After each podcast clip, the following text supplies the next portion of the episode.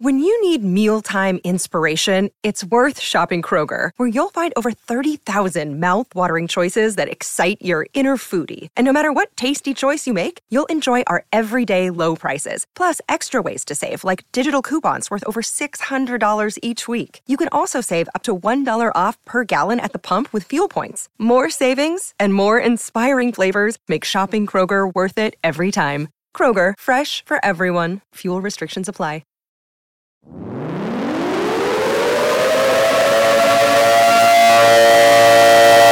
Spears and Steinberg, you know what the fuck it is. Aries and Andy, you and the jerk. You know it's time to get this work. The real raw, gutter, uncut cocaine. No political corrections. Always sleep. Fuck being awoke. We discuss politics and jokes. Cry, we lit. There's levels to this shit.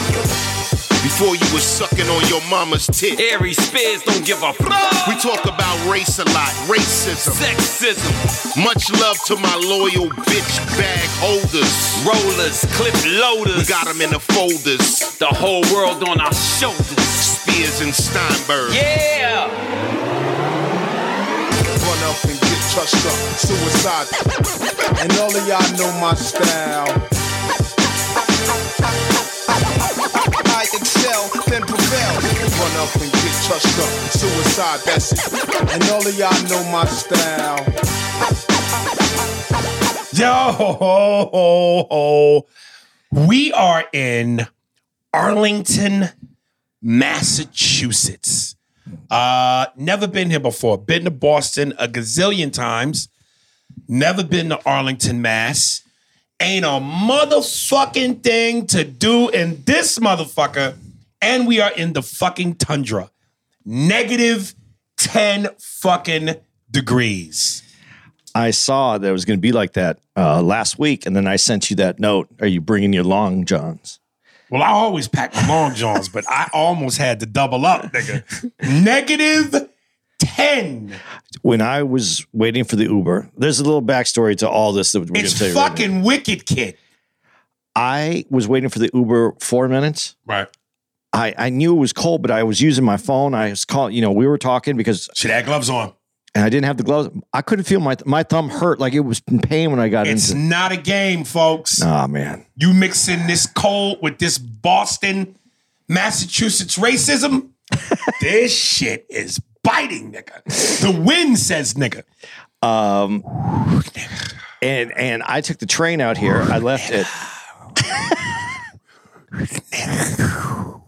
Go ahead. I was supposed to leave at ten something this morning. I left. It, we didn't leave for about, uh, we were about twenty-five minutes late or something like that, thirty minutes right. late.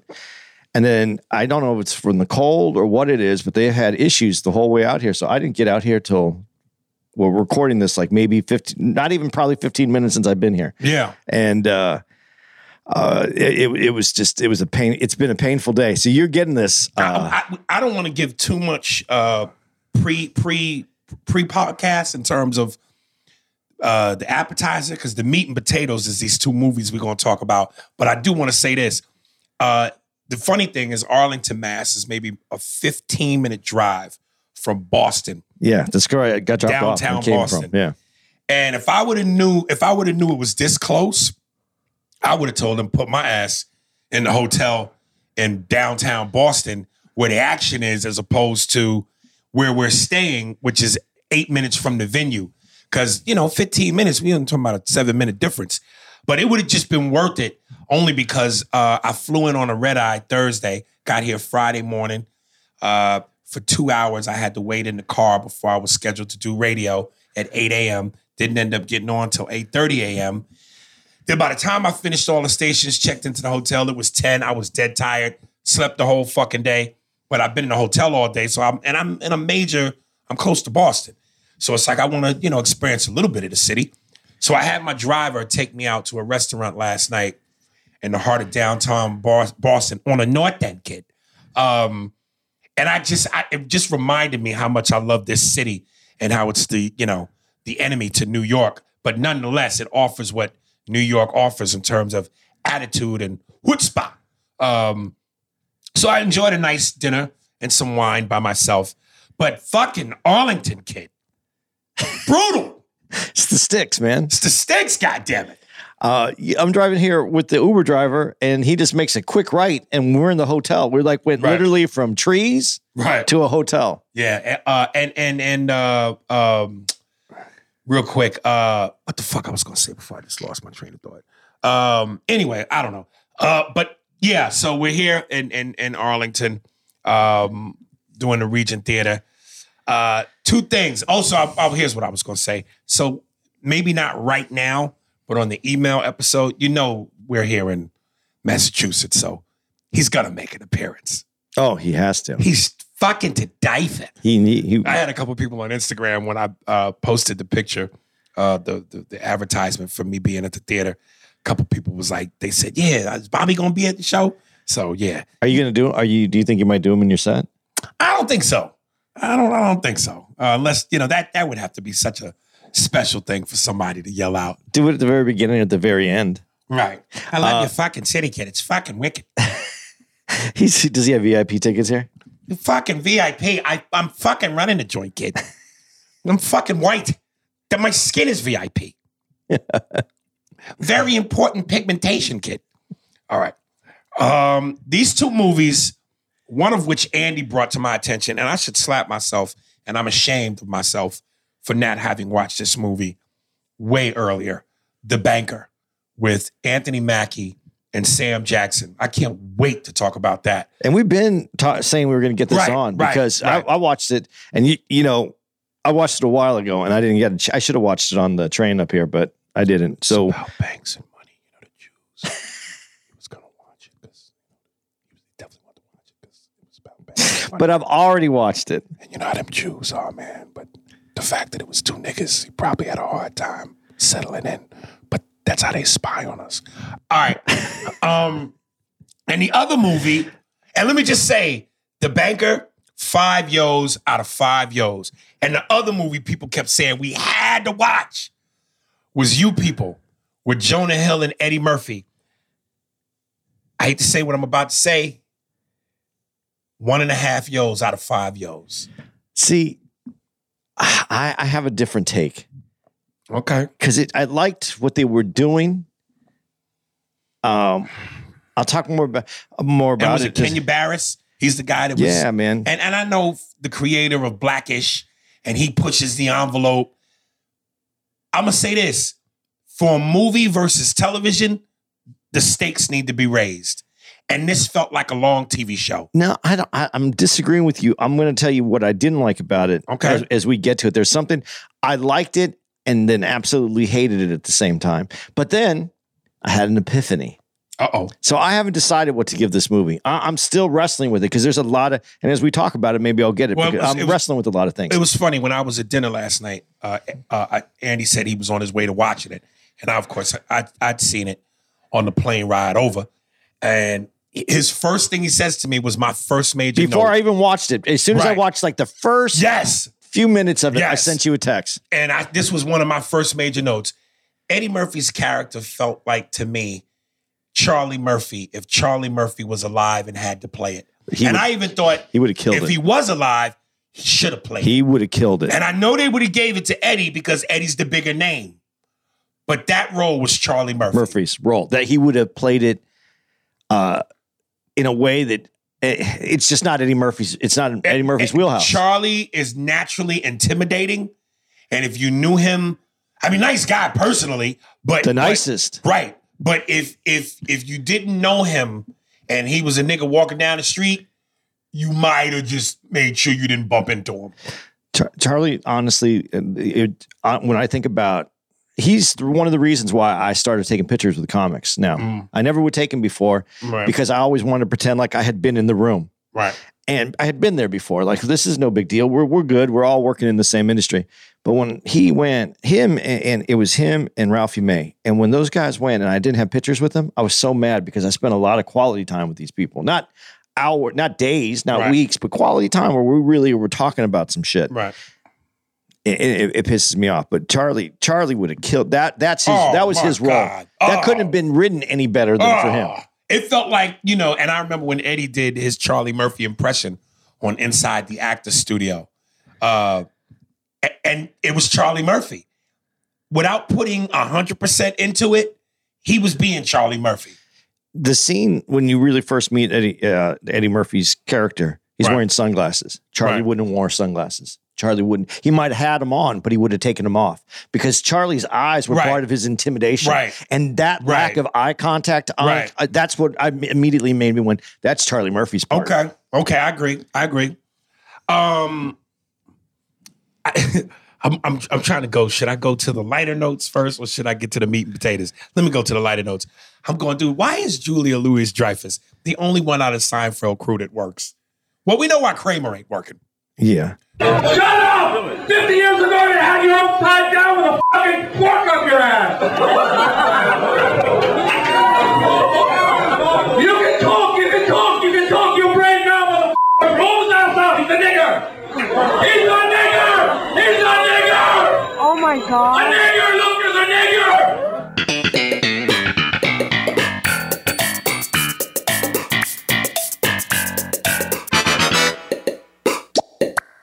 He, he actually, Kramer, uh, with, uh, which is Richards, Michael Richards. Michael Richards.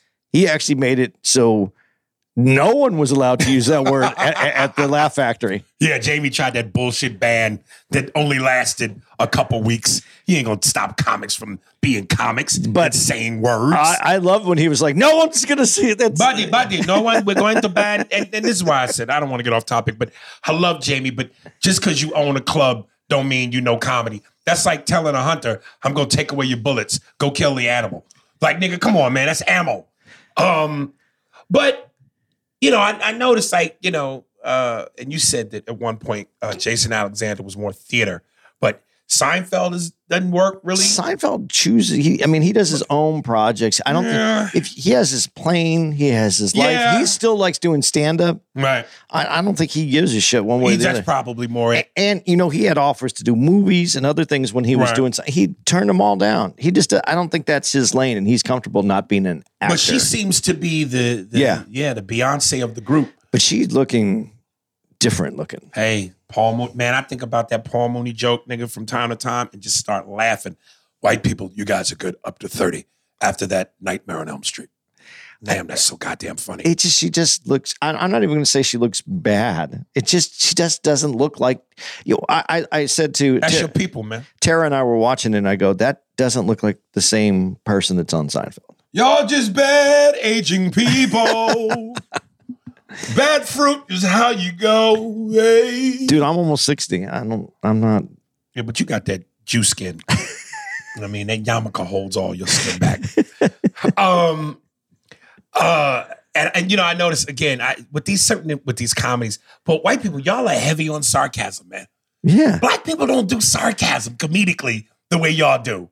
Y'all are big on sarcasm. It's it. That's really a Jewish. I, I'm gonna I'm gonna go out on a limb and say that's really a Jewish thing. And Jews have have, have a very you know a, a, a part of comedy that's a uh, that's significant.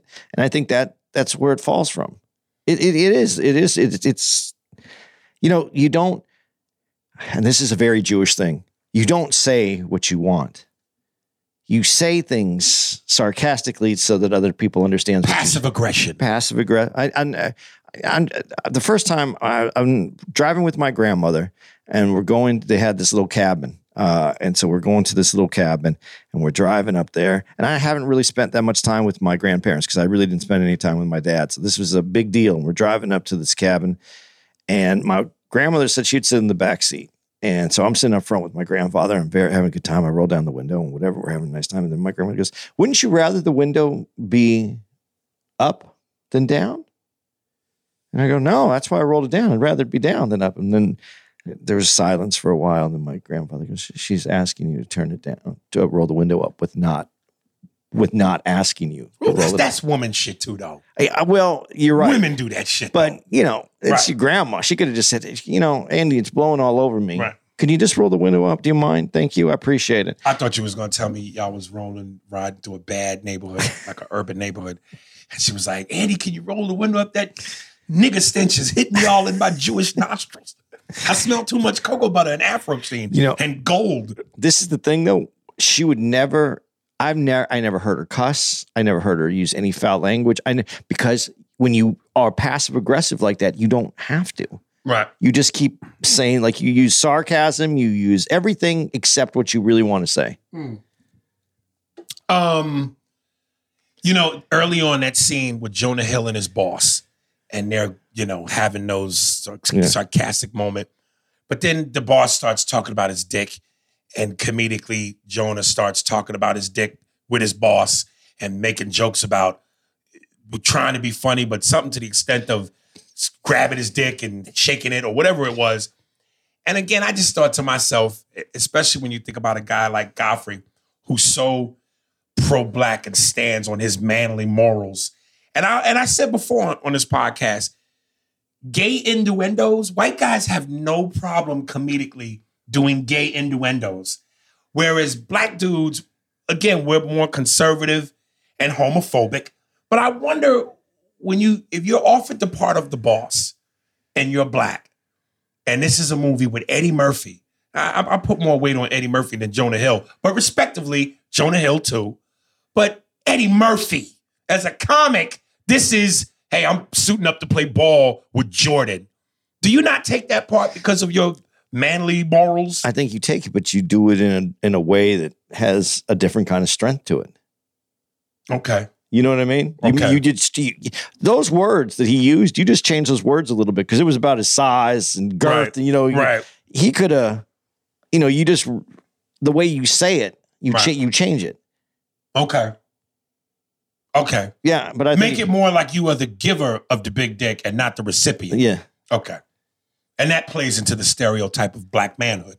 But it it plays it plays into the dominance area, you know. That I'm dominating this conversation, right. I'm dominating this moment. I'm do- not to be weak, because I think that's a lot of what I think a lot of it is the perception of what weakness is, and I think in I could be wrong because I'm I'm going to I'm going to say this from a different point of view. I've thought about this and why it's so different in the black community than it is the white community, and why a white person versus a black person would have the, the homophobia, as as you put it. I think it because it, it it's deemed from a place of weakness. Homophobia homophobia was always about, you know, like you throw like a girl. That was a, that was a thing to say to someone who was who you know if they were if they were perceived as gay, they'd be like, you throw like a girl, which is weak. Not, not. It, it's about not being dominant, right?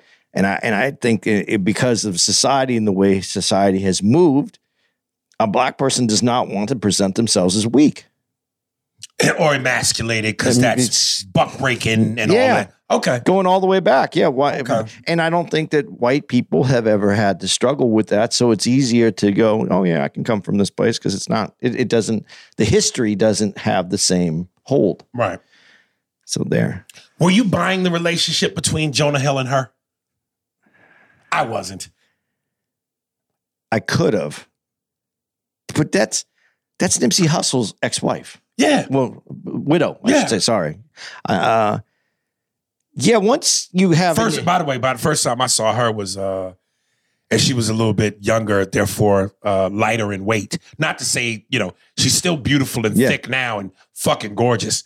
But... Uh, Atlanta, eighteen, that movie with uh, T I Georgia, Georgia.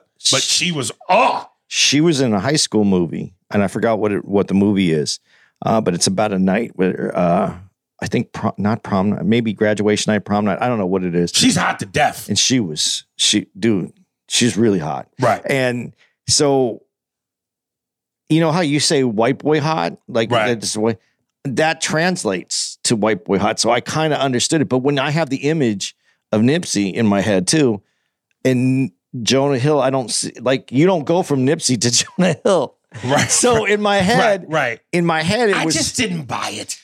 Uh, I didn't buy it. I, I could, you know what? What scene helped me buy it is is the first scene when they're at the restaurant and then they play music, right? Okay, and the, you see everybody. It starts off, the restaurant's full. It's early. Okay. And you allow two people to sit and germinate. I like the word germinate for this. They germinate. They grow. Right. They, they they intertwine. They become something. And you saw that happening is how they set up. They had, without Kevin, what, what Barris did there, what I thought was interesting, and there's this is why I really have a new idea about this movie. He didn't give you why they had things in common. They gave you him, who was a little bit like the culture, and he you, you see that he has a, a podcast, and that he he, he has some uh, that he has the connection, right? But you don't. It, it, Barris isn't giving you the ingredients of why they came together. He just let them sit there for a while. Like I said, that relationship, that that connection germinates, and then after that, it continues to move on. They had something in common. They had a reason to sit there for hours and hours and talk. And I think that that's, that's what he's trying to tell you. You don't need to know why, but because they were able to sit there, they were able to do that. They were able to connect.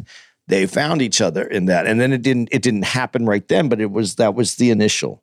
And then they had like other things. She seemed so naturally rooted in her culture, in the culture, our culture, that like you say, going from a Nipsey Hussle. Now, we're talking about a movie versus yeah. her real life. But even they established early on in real life, she was with a black dude. And usually, when black girls fuck with white boys, they're either black girls who really have a strong affinity for white meat, period. Which is to say that's usually all they date. Or they've been so disappointed and let down by black men continuously that they finally opened themselves to the option. She didn't feel like either one. Or there's one more. That a female finds someone very interesting for whatever reason. Sometimes because it's not what you've been looking for. Sometimes someone can be interesting enough that they just, for whatever reason, move you into a direction that you are curious okay. about who they are. Okay. And I can that's I can a, speak on that one. That's a strong sometime. But it can happen. And I'm speaking it, I'm speaking on that honestly. Because it's happened to you? I'm interesting. Fuck that, dude. I'm G T A interesting. G T A Andy, goddammit. No. Put you on the table. I'm interesting. I mean, I, you goddamn right, you. I forgot you do helicopters, cocaine, prison, motorcycles, t- t- tattoos. I forgot who you are. All women that I've dated, shit out of me. All women that I've dated, all, no matter who they were, where they came from, what their origin, whatever their, it's because I was interesting. I was interesting. I'm not the best looking guy. I've dated above my fucking uh, scorecard every fucking time. I'm interesting. Be interesting. I forgot. You, you, I, I, and you're doing that in a joke right, right now. You're right. I forgot. You got a you got a chick twenty years younger than you that's a fucking attorney. God damn it. Be interesting. Every now and then I forgot. Ed, you got to remind me. Unzip your zipper. Dick on the table, Be nigga. Int- but if you're interesting, the, the, the, it, it passes a lot of things. But that doesn't mean you're going to get past it in life. Right. Because there's always more, there's more things that come up with it. But yeah, keep going. Because I do think though, and that's why I like that that scene when they're in the restaurant, that if you gave interesting time to germinate, to come up, to, to grow, I think most people would be interested in another person, at least as a friend, as right. a friend, as a person. But and, and think about that moment. How many moments, honest moments, do you think people have to sit with each other? And now separate those honest moments and make them about people that don't necessarily go. You know what I mean? They're, right. they're not from the same whatever. Whatever right. you want to use. There's there's plenty of, uh, of uh, it doesn't have to be black and white. There's plenty of different uh, variables in this. Right. But you let them sit there and you let them enjoy themselves. You let them find something common that's worth sitting there for and and, and spend hours with each other. Something can happen. Told me to cut you off, man, but we have to take a break. It's nothing personal. It's just business. Um, and folks, if it feels like we're kind of barreling through this, we kind of got the Mission imp- uh, Impossible yeah. clock in the back of our heads. Doom, doom, doom, doom. Because we're trying to squeeze in two of these movies within a certain time before we have to go hit the stage. So I don't want to make it seem like if the, if my pace and my pulse feels like we barreling through this, we're just trying to get it all in. Because I definitely want to talk about The Banker on the heels of this. Okay. Um... Her meeting the family for the first time, and this is one of the, one of the moments that to me is what lost me. It felt so forced.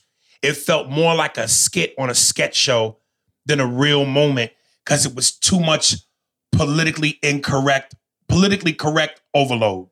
But that's what it was supposed to be. I know, but it didn't feel natural. No, it did. I'm you t- thought so? Dude, I was so cringy. Because I know those people. I know oh, those people that you thought that they would have really said all that in that one sitting. The mom and the dad, both back to back, nonstop. No, the dad actually. The dad was the fun. Uh, what's David his Duchovny? Yeah, D- David Duchovny did such a good job with that little role because it wasn't a lot of speaking parts in that. But when, uh, but when you. He didn't do that. He didn't do what she did. He stayed kind of cool and he was quiet the whole time. But when anytime music came up, and and and this is one of those things, like, and, and it, it's a very white thing that if you like black artists, black music, black, you think that that's your connection, that's your black in. anything. But that's your but but especially music, because then you have this idea that you somehow are cooler, or like you you understand something. Right. Like there's a, because music has a philosophy.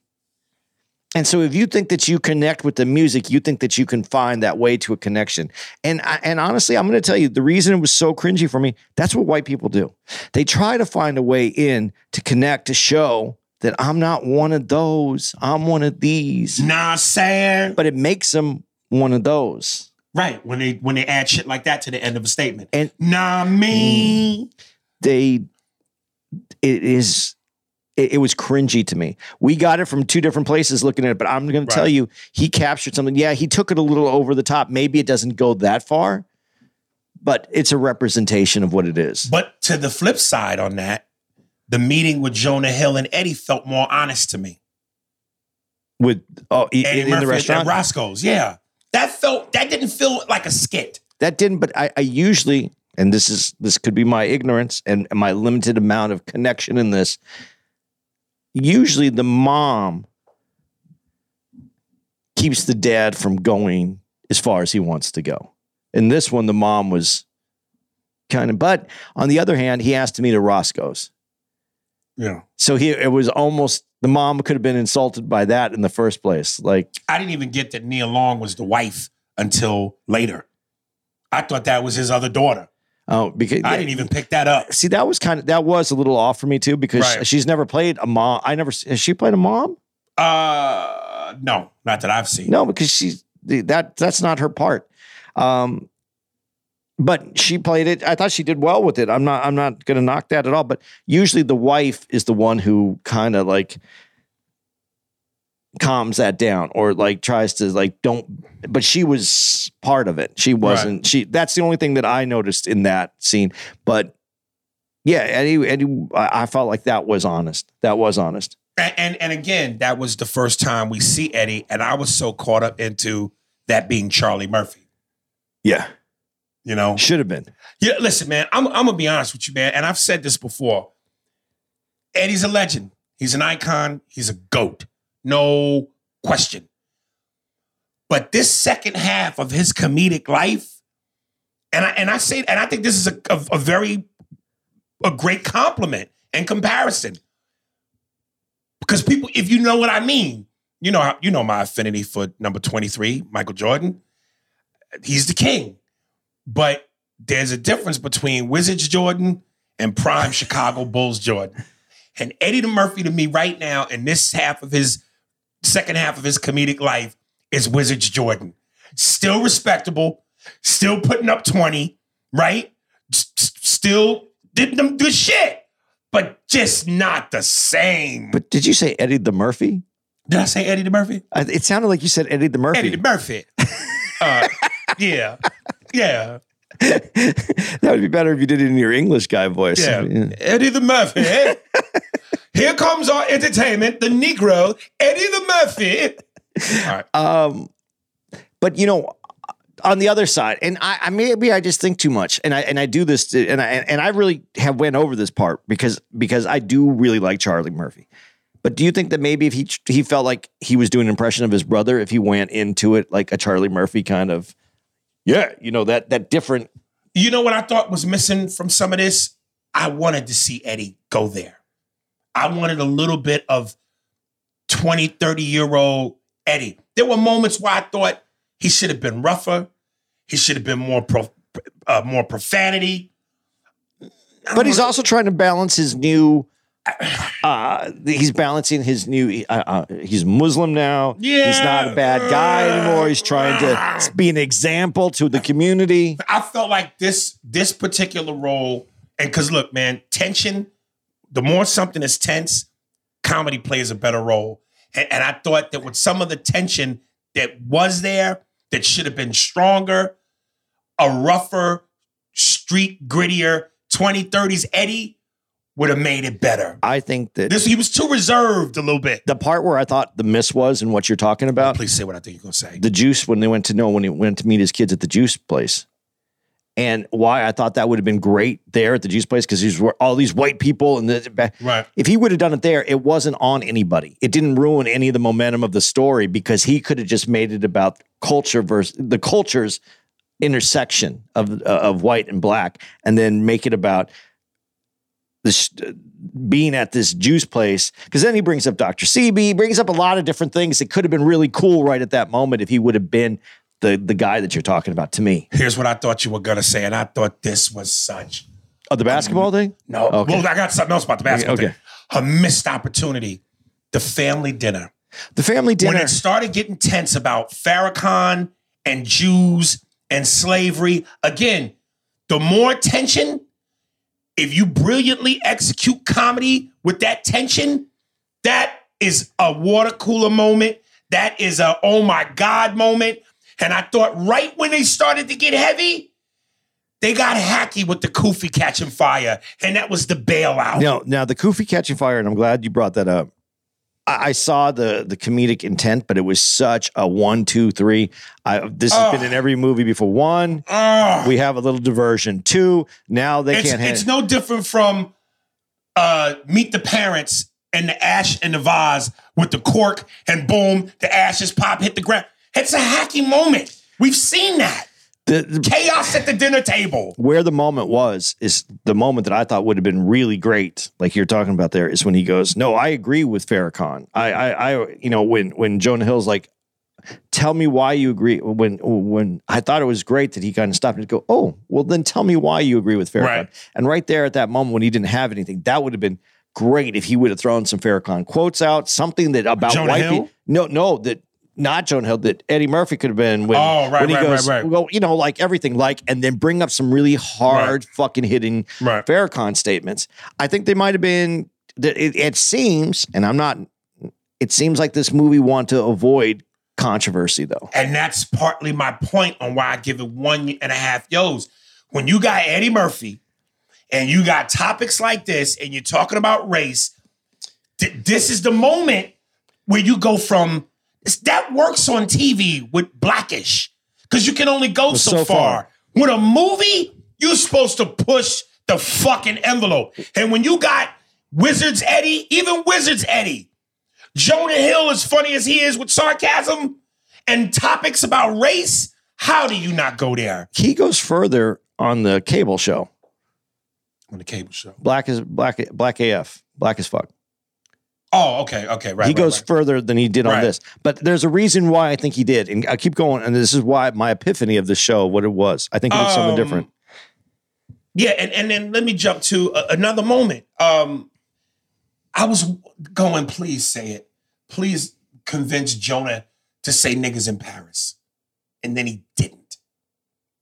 Why are you building this moment up to to, to go out like that? They should have made him say it. There was another way to go. And I said it to Tara while I'm watching this. If Jonah would have looked at him and go, don't fuck with me. You know exactly what you're trying to get me to do. And right. I'm not going to do it. Right. I'm not going to say niggas in Paris. Just, you know, just a slip up out of frustration. Maybe it causes a car accident. Just, my God. But he could have owned that moment where he knew what he, instead of being so passive and you know what the dad's doing, call the dad out. Because he did in the, ba- we haven't got to the basketball game. In the basketball game, he used that moment to show him who he now was. Now this is perfect. Let's go to the basketball moment. That felt a little hacky to me. Uh, but you know, fuck it. Let's, let's, I'll even go with that. Let me take that back. Because let's say, yeah, you a white boy that could ball. Because actually, let me take that back, because there's something else, well, I'll say bullshit. But it made me think of Artie Lang's joke. A little bit. Like, well, imagine if that would have been another perfect place where it's like record skip. Yeah, but the, the, oh, that would have been brilliant. But the point in this, because they have to go back and forth. The point in this was to uh, show Eddie Murphy's character. What is his name in this? Eddie Murphy's character. Oh shit! I can't even remember his name. Akbar or something. Oh, Woody. It's, no, Woody's his real, real name. name, and Akbar is his yeah, Muslim, okay. Muslim name. Okay. Anyway, it's to show uh, him that he's wrong. Like, just because I am this white guy doesn't mean that I can't play ball. Okay, but you could have done both things. Why yeah, not? you could have. You could have. Show him balling, which gets like an Artie's joke, which they embrace him even more. So much so that he's so embraced, he slips up.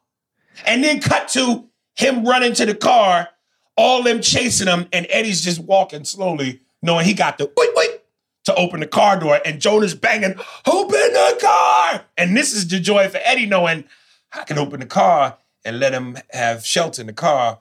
Or I could, I ain't gonna let these black brothers whip this white boy's ass because it's my daughter's fiance, but I'm gonna scam a little bit. Like, you could have had more fun with that. He could have had more fun by just saying, I play ball like I'm in Paris.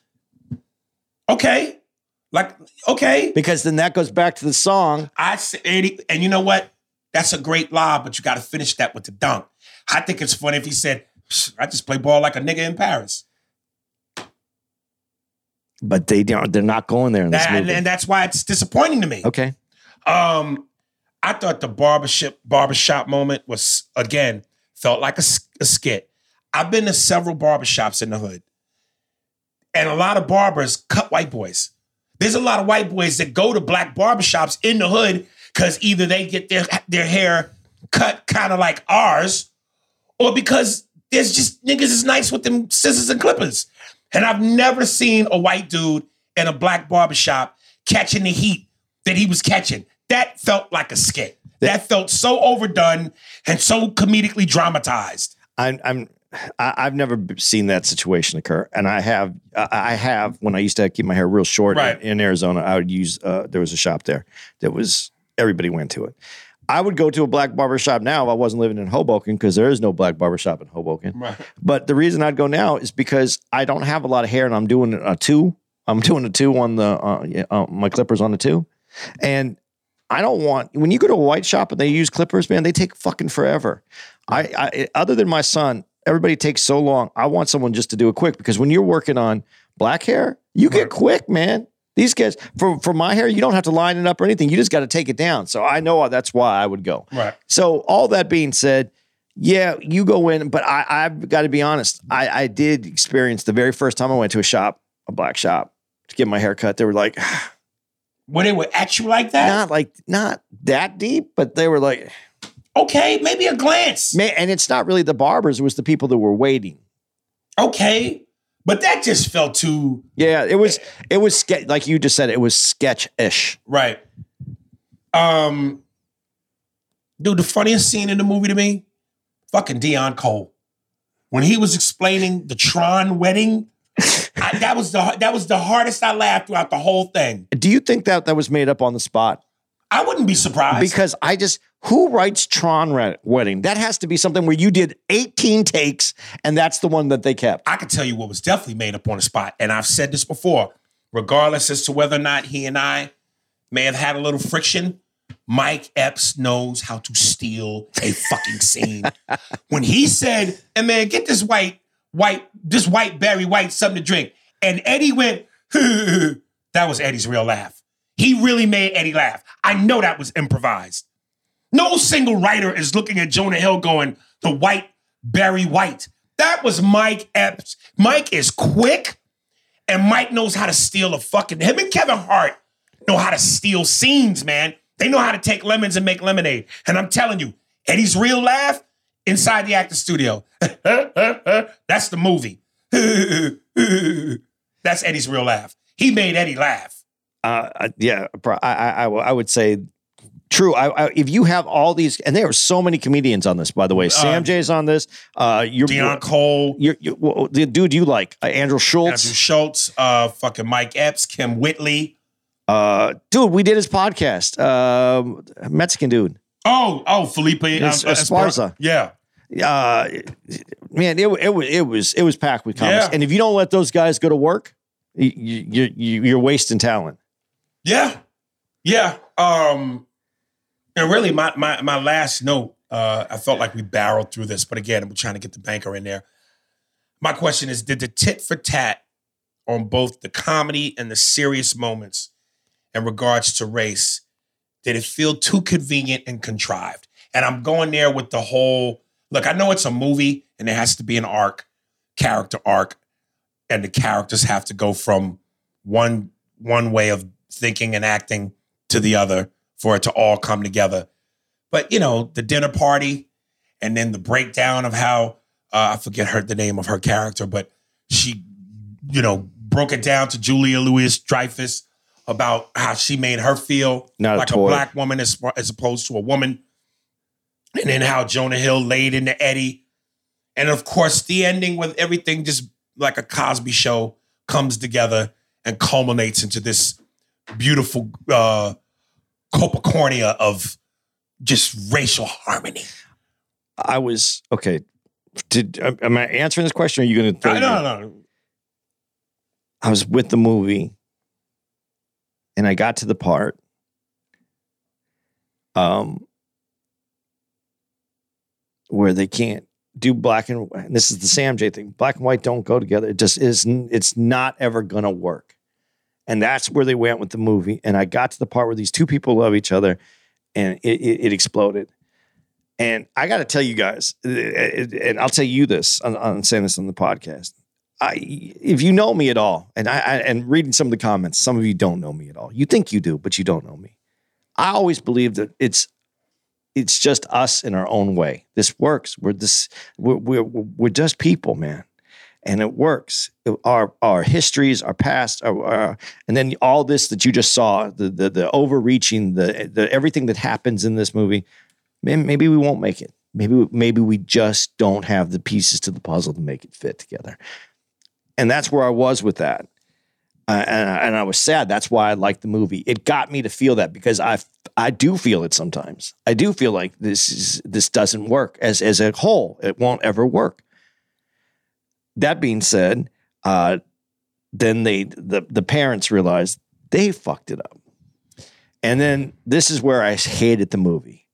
The parents get together, and all of a sudden, there's a wedding after they cancel a wedding. The cornucopia of you know. They canceled the wedding after right. the whole, after a, right. a, a, a, a, a dinner, whatever. What's the dinner before? The uh, dinner party, like the wedding the, party. Yeah, the, the wedding dinner. Right. The wedding. So they canceled the dinner after that. They canceled the wedding after that. And then the mom and Eddie, which are the antagonists to each other in this movie, they get together and then they plan the wedding, invite everybody, and then they invite him to go get shoe shopping, and then that's going to walk them into getting married. I was like, fuck, this movie had potential, and they fucked it up for me right there. Let me, listen, I say if the movie was good enough, we all know that life doesn't always have happy endings and is not predictable, and sometimes just doesn't go the way you see it. Why not kind of give us the ending you want to give us, but also keep it based on a little bit of reality where it doesn't necessarily work out, which might leave the door open to a You People too, where then maybe in the second one, it comes together better. A la Meet the Fockers. Yeah. Meet the Parents. Well, they still left it open for it too, but here's- I don't think they did. Here's my epiphany. The, where there's no tension when everything comes together magically and beautifully at the end. Well, here's my, and I don't like the magically and beautifully at the end. I don't believe in that, and I don't like when movies do that. Uh, so that was my, but then I, I, I had an epiphany on the train because all this throughout the whole thing, and that's, it's so important that the, the, the, the thing about um, black and white don't go together. They're never going to get, a, it's never going to happen. It's never going to work out. It's never going to work out no matter what. And that was such a, a big statement, and it came somewhere in a weird place, and it comes at the podcast. And I'm like, why did Barris put this? What, what, what is what is this? And when I was on the train, I'm really going over it and thinking about it. What if he was just talking about if all these other people just get out of the fucking way? What if, if, if people just got out of the way, especially the, you know, this was an older group, and these were younger kids that had a relationship within what they understood, their part of their culture, how they intertwined in in in uh, the culture. And I love that they called out whether it's, oh, you're going to call it the culture now? It's not black culture, it's culture. But in that culture, if everybody got out of everybody's way, does it work? Do they find a way to make, do we find a way as people to make that work? And is it is it some of the old ideas that are holding us back? What What is it? And and so I kind of got this because I, I thought it was interesting that he didn't show us what made them attracted to each other. There's a little fight in the in the scene where, you know, Jonah didn't freak out and he's like, oh yeah. And then showed her the picture and like, yeah, right. all the stereotypes, but yes, you do look like this. And yes, I do. Okay. So she gets over it a little bit. They go, they actually go out and eat. We don't know why they came together. We just accept that they came together. So if you accept that they can come together, can you accept that they can stay together? Can you accept that we can all come together? And is that what the the, the Muslim and the, the Jewish woman and the Muslim man, and they they talk and they get together? Because that doesn't happen either. The Jewish woman, the Muslim man don't talk. If, if everybody just stops and be, becomes part of love, I know that sounds hacky, but if it does, is that how, is that, is that the road? That's is, why, that's why I say to me this, listen, we got three movies out of the Ben Stiller, uh, De Niro, Meet the Parents, and then Meet the Fockers, and then whatever else it was called. That we got three of those. And that tension always stayed. Yes, there was the happy ending in the movie yeah. between Ben Stiller and his girlfriend, eventual wife, but that tension between Stiller and, and De Niro, that was the through line in all three movies. So why not give treat this the same way? Don't make this one and done. And, and again, with a topic as delicate and as taboo as race, there's a lot of meat on that bone. There Don't is, rush it. But there, there's some interesting things that he did in there. There's some interesting things that were. We, I, let, I, let's not get long with it because okay, I know, I know. I know the other that's, but I'm just that's the say, only thing I want to say. I'm going to say this, but and then yeah. we'll get through. The, it's interesting how he did this because also just think about this. Jonah Hill goes, you see him on dates, and he went on a date with the white girl, and they're, right. at, they're at Cantor's, right? Right. You never see her on a date with the with, with the, a black dude after that. She's with her girlfriends. She talks to her girlfriends. He was very careful not to make this about black men too.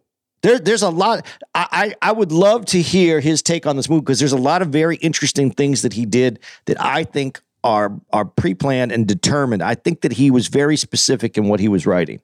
I would like to hear him I do. If anybody knows him, please let's see if he wants to do our podcast. He's way too famous for yeah, us. I, I just think that with, with everything you're saying, that is more to my point.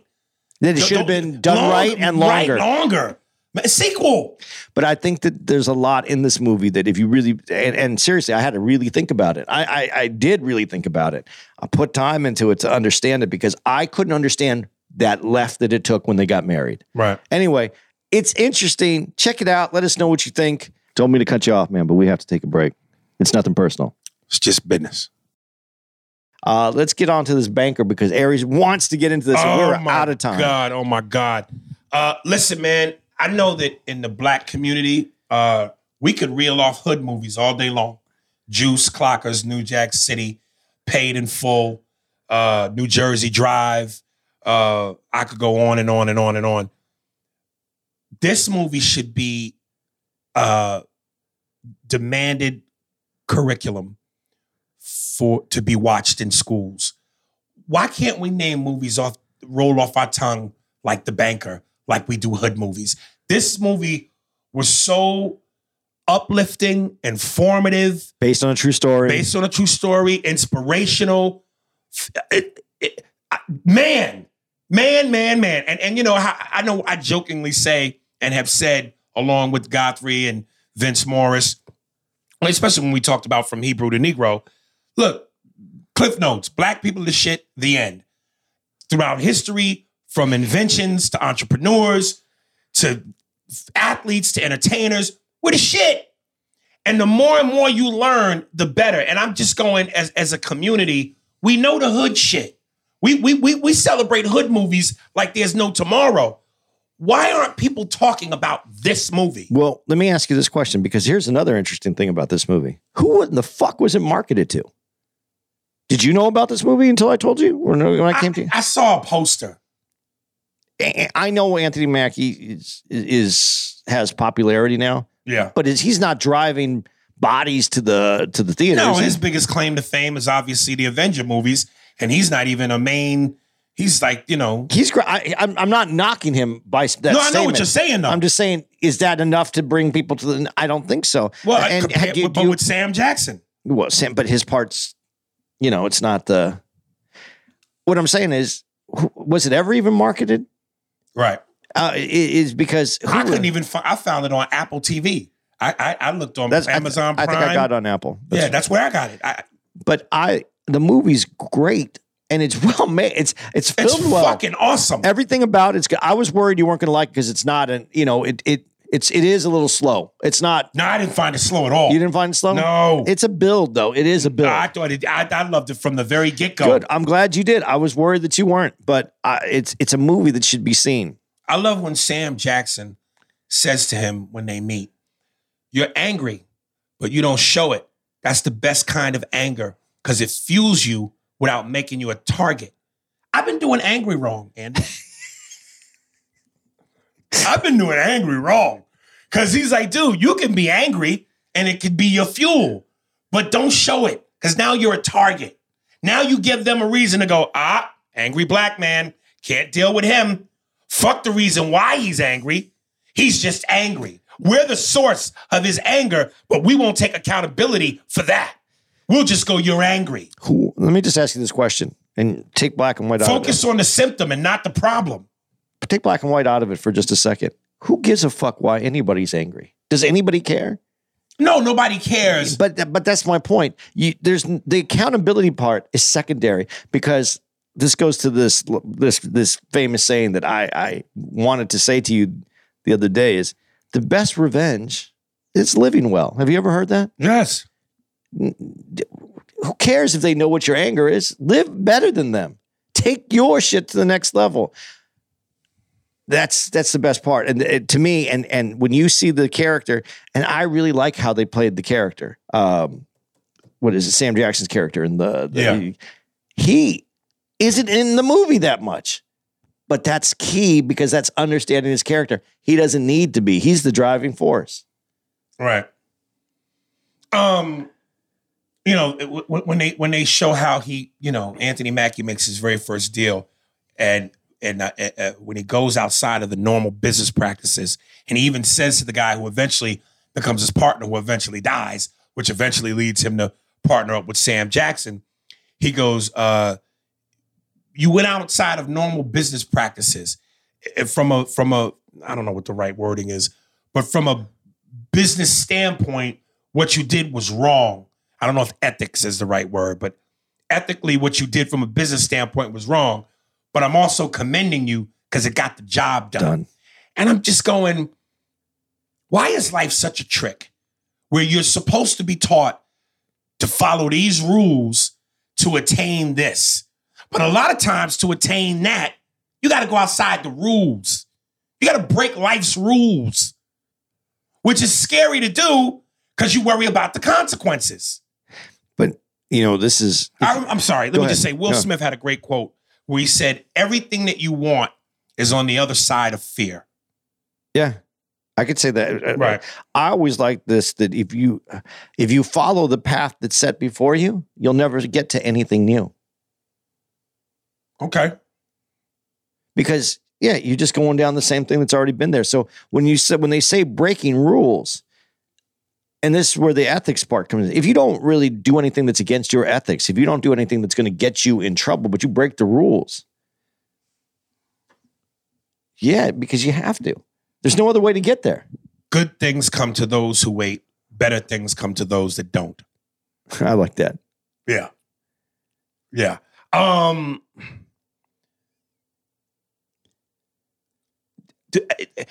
you know, and part of the reason why I didn't find it slow is because the dialogue between Mackie and Sam Jackson. It's great. It's great. The way that it, the pacing of it, but more more so the actuality of what they're saying based on their circumstance. It's fucking... I When I say that, I thought you were going to find it slow is because it, it it's not a period, like an old period piece, but it's it's a little bit different. They're, the the right. cadence is different. The way that they handle things are different. Because uh, it's what is it supposed to be? Fifties or forties? Forties, fifties. Yeah, yeah. Uh, I even like my, my my favorite one of my favorite parts is just as a young kid, Anthony Mackie's character is just sitting listening. Yes, from the jump. Yeah, listening out the window because he's not supposed to be at the bank and just listening to what the bankers are saying inside the room. Even that moment is such an inspirational moment because, again, we idolize hood movies so much that you'll see that same scene, but it's of a kid making his first drug deal or seeing his first body or claiming his first victim. And that's the path that leads him on. To- or, or hitting his first home run or scoring his first touchdown. Right. This is a kid with a piece of paper and a pencil listening to numbers and equations. Valuing his brain. And business. Oh, my God. That's why I'm saying this should be mandatory curriculum in, in, in, in, in school. But when you think about it, that's not a black thing either, though. That's like kids value uh, superhuman feats. You know what I mean? Uh, like b- being able to hit a baseball, being able to play basketball, uh, danger, things. Who cares? You, you're really good at your studies. But, but yeah, but but you have to understand why that's important to us. I do. I, this morning, I was watching on P B S a great documentary called "Being Black and Making It in America," and the guy had a quote talking about the Great Depression in the nineteen twenties and how it affected America. But it said, for black people, it was like, when America catches a cold, black people catch pneumonia. So even though you're going, that shouldn't be a black thing, it's important as a black thing because in that same scene, the older black man snatched him from the window ledge and said to him, don't be listening in on white folks' business. Like, you get killed for that. And his, his father even said to him, hey, man, you want to be a laborer or this or that? That's attainable. Making money the way you want to make money like white men, that's not realistic. Cut to one of the most successful building owners and bank owners in history. So when you say take the black and white out of it, you can't. Well, what I'm saying is that is normal for kids to act that way is what I'm saying. But nothing has been normal for black but no, kids. And what I'm, but, but to your point, if you just do number wise, number wise, you only have a smaller amount of black kids than you do white kids at that sc- at school. Let's just use a school. What's the number? I, when I went to school, I think there was only three black kids in my in my class. In my whole in my elementary school, there was three black kids that were in the whole school. So if one, how, how many do you need before one gets book book smart? You need because as kids, that's something you run away from is studying your books. You want to be play baseball. You want to play whatever it is. But there's enough white kids that some of them are going to fall into books. If you don't have that that that that the numbers, the less you have, the more important it becomes. That's what I'm. That's what I was saying. Why I take it out, but then you got to put it back in, like you just said. You know, I I loved how Sam Jackson's character. It's like no matter how rough things got, he had a. I'm not surprised. I knew it was coming. This is how it is attitude. He even alluded to that in the beginning when he talked about, when he said, I don't trust people, period. I don't trust white people, but I don't trust people, period. Even black people. But, I, you know, especially don't trust white people. And at one point when it seemed like everything was getting to a point where they were just being defeated with no way out, Sam Jackson says to him, when you find out how life really is, you can't do nothing but laugh. Because he starts laughing at a moment when Anthony Mackie is going, how can you laugh? And that's when he says, when you find out how life really works, can't do nothing but laugh. And that was just another quote that stuck out, stuck out to me because it's just like, goddamn. When people go, if you don't laugh, you'll cry. And even though it feels like, does laughter really fix it? No, but what else can you do? Dude, that's what's going to get you through it because you got to get through it. Um, I love that Sam Jackson's character always knew, and to, to the point of the real people that this is on, knew that this was going to be always going to be an issue. There was always going to be problems. Right. And is anticipating the problem. Not looking for it to be like it is for everybody else. Right. He's very careful because that's even in his businesses. He's very careful to keep his profile down because he doesn't want the problems. Well, before that, him and Anthony Mackie struck gold and major success in California. But when Anthony Mackie goes home to his small town in Texas, And I, and I think Sam Jackson worded it where it was like, this ain't about money. This is about social justice. This, yeah. You you want to go and make history. And dude was like, yeah, we've made the money. Now let's be for a higher purpose. And it cost them. It, it cost them a lot of money. It cost them their freedom. They went to jail. And what was so beautiful was Nia Long, who was his wife, Anthony Mackie's wife in the movie, at one point, when they when they hit Anthony Mackie with the choice, you either cooperate the way we, we want you to, no jail time, or you be a hero and jail time. And he's walking with his wife outside the courthouse, this big, beautiful building, and he's asking her, what should I do? Am I doing the right thing? And she goes, look where you are. You're at the courthouse. In other words, you're doing something that is going to change people's lives, historical. And that always leans on the Muhammad Ali's of the world, the game changers, you know, the the, the Bill Russells and the and the and the, the Jim Browns. And again, you can't help but take your hat off to that, because who has the balls to do that? Especially when Sam was saying, dude, we're comfortable. We're successful. We're, we're, we're, we're, we're under the radar. But it, it, these it being in L A, California, ain't the fucking Texas. Right. So what, by doing what you want to do, we're taking a risk. Ooh. And he took the risk. Because that's that's what Sam's character was, was that was the secret to his success. Is being, it's, you can be successful, keeping it, being low key, not making other people want or to take you out, take you right. down. But like you said, Anthony Mackie was wanted a different, his character wanted a different purpose. Dude, it, it, it's, it's knowing you're going to take that hit is, yeah. is, is, is, is it worthwhile? Right. And uh, if you're doing it for the greater good, I guess it's worthwhile. Some would say that. But can you, are you willing to give up what you have, right. knowing that it's better for every, better for everyone, but it's not going to be good for you? Right. Yeah. That that that's the hero that, like Dave Chappelle said, man, you my hero. Fuck being your hero, nigga. I'm trying to be rich. You know what I'm saying? So a lot of people don't trade riches for for, for heroism. Um, and I love how they, how they, again, it, the genius of doing what you have to do to get where you need to be, and how they basically took the white boy under their arm, schooled him, trained him, and used him as a tool, because he had, his pigmentation was his power to ultimately get what they needed behind the shadows, which was the bigger picture. Wrong white boy. You said wrong white boy? I mean, they needed the one that they trusted. Right. They needed to meet some more white boys. Yeah. Yeah. Yeah. He was he was the wrong one. Yeah. Um, we got to go. Yeah, I know, man. Goddamn. I didn't really have much less on this, but I know if we had really taken our time and really talked about it at a, at the normal pace, this could have easily been an hour and a half. I don't really have any more notes. The only thing else I said is, when you look at this movie, man, I need a Nia Long in my life. The value of a black woman that stands behind her black man through thick and thin. God damn. I think all dudes need a woman that makes.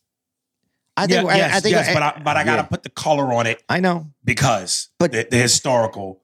You could go historical and the statistical. But I think men are better when they have someone absolutely that's fighting in their corner. Absolutely. Every man needs an Adrian. I'm just saying, given those times, you know. And, yeah, if you take the times. Like, I was really going to be disappointed if the movie ended with simply them going to jail and losing all their money, which I thought when they were putting up the, the words uh, describing yeah. the outcomes, that was it. I was like, oh, this is sad. But then when they reveal that they even used the white boy to help him, even though he snitched, so that they rode off into the sunset in the Bahamas. Well, and yeah, but the white boy did let them know what was going on. That's what yeah, I'm yeah, saying. Yeah, yeah. It was the genius of, yeah. Yeah, I thought, damn, this nigga backstabbed him. But if he would have been a little bit smarter, they wouldn't have had to get in that mess in the first place. Exactly. That's all I'm saying. It was the wrong white boy. Right. But in the end, again, to what you just said, it was the right white boy that he, he came through in the end. Yes. So, um, all right. quickly Damn. because we got to go. Uh, next week, man, we're going to be at the uh, Funny Bone in Virginia Beach. That's February tenth and eleventh. Funny Bone, uh, Albany Funny Bone, uh, uh, February seventeenth and eighteenth. And then we're going to be at the Improv in Denver, February twenty-fourth and twenty-fifth. Um, and I'll just give this one out too, because it's right in there. Uh, March third through the fourth, we're going to be at the Funny Bone in Cincinnati. That's Liberty Township, Ohio. Funny Bone, Cincinnati. There it is, baby. We got to go. Do yeah, we got to go, man. Uh, love y'all. Uh, uh, you hear the emails tomorrow uh, with Bobby Pierce in there. Fucking wicked kid. We're gone.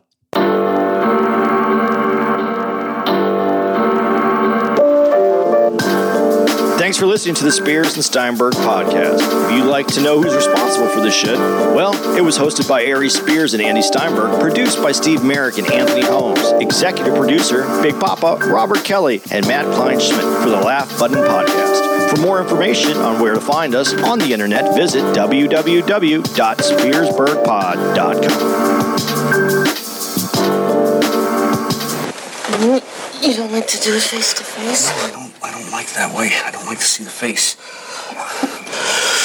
You mean it? Nope. That's crazy. Look, you can get a doggy style. You can get a ling on your side. Those are your only choices. This is my house, and I get to say. Got it?